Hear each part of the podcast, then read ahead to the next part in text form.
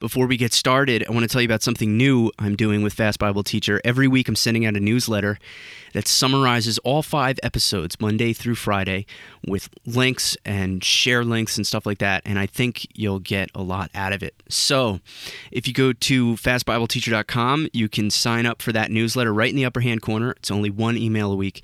Or if you follow the link in the show notes, it'll lead you right to a page where you can sign up. And I'd appreciate it, and I think you'll get something out of it. Thanks.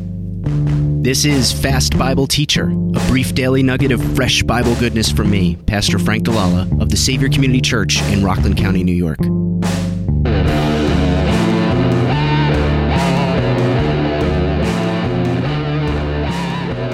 Looking at Jude, verse 14 and 15.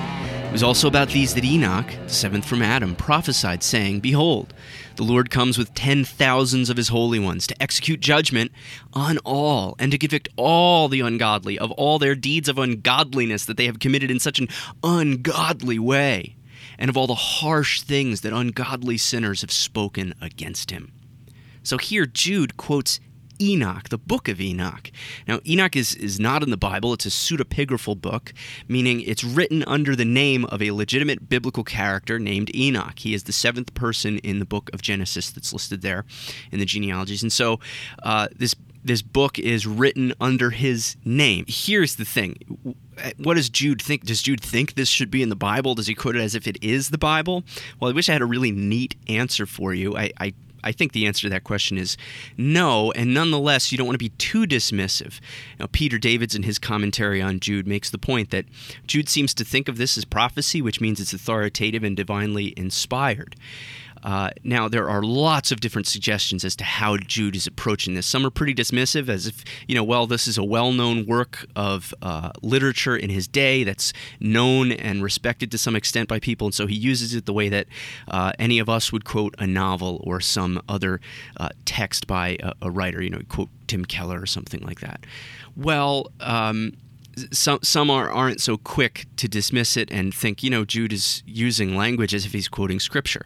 So that's that's difficult. Uh, one commentator, uh, I forget the guy's name, but he's in the Tyndale commentary, says whether or not he regarded First Enoch as inspired is perhaps beside the point, for he's quoting a book both he and his readers will know and respect. He speaks to them in language which they will readily understand, and that remains one of the most important elements in the communication of Christian truth.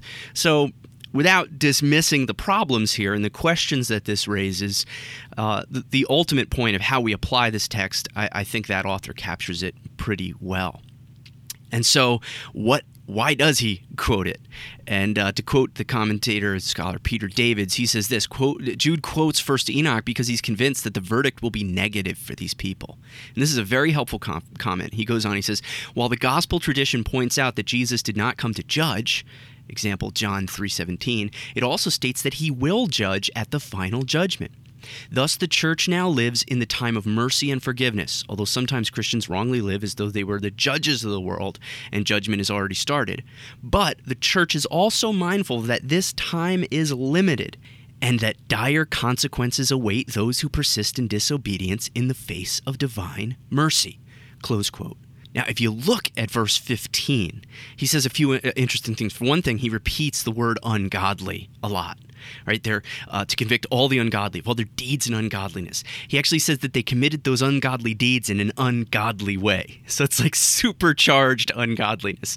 I, I, I don't know how you would commit ungodly deeds in a godly way, but Jude uh, or Enoch, I guess, takes it further. And then he talks about the harsh things that ungodly sinners have spoken against him, against the Lord. Here he is describing them repeatedly as ungodly. But the point is, God is going to judge the ungodly. And by the way, however we take this quote from Enoch, under the inspiration of the Holy Spirit, uh, Jude has quoted it here. And so, you know, it made it into the Bible. At least this quote did. And so we take this to be inspired. God moved him to use this quote. That, in, in my evangelical convictions about the Bible is really clear.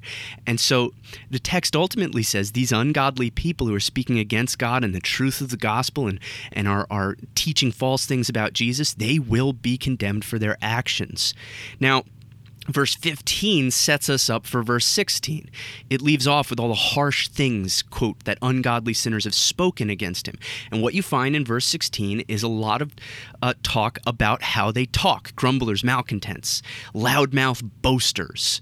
And so that's what we're going to pick up with when we come back in our next episode. For show links and notes for my Sunday Sermon podcast and for the big show, a frank discussion with Jan Jacobs, go to fastbibleteacher.com.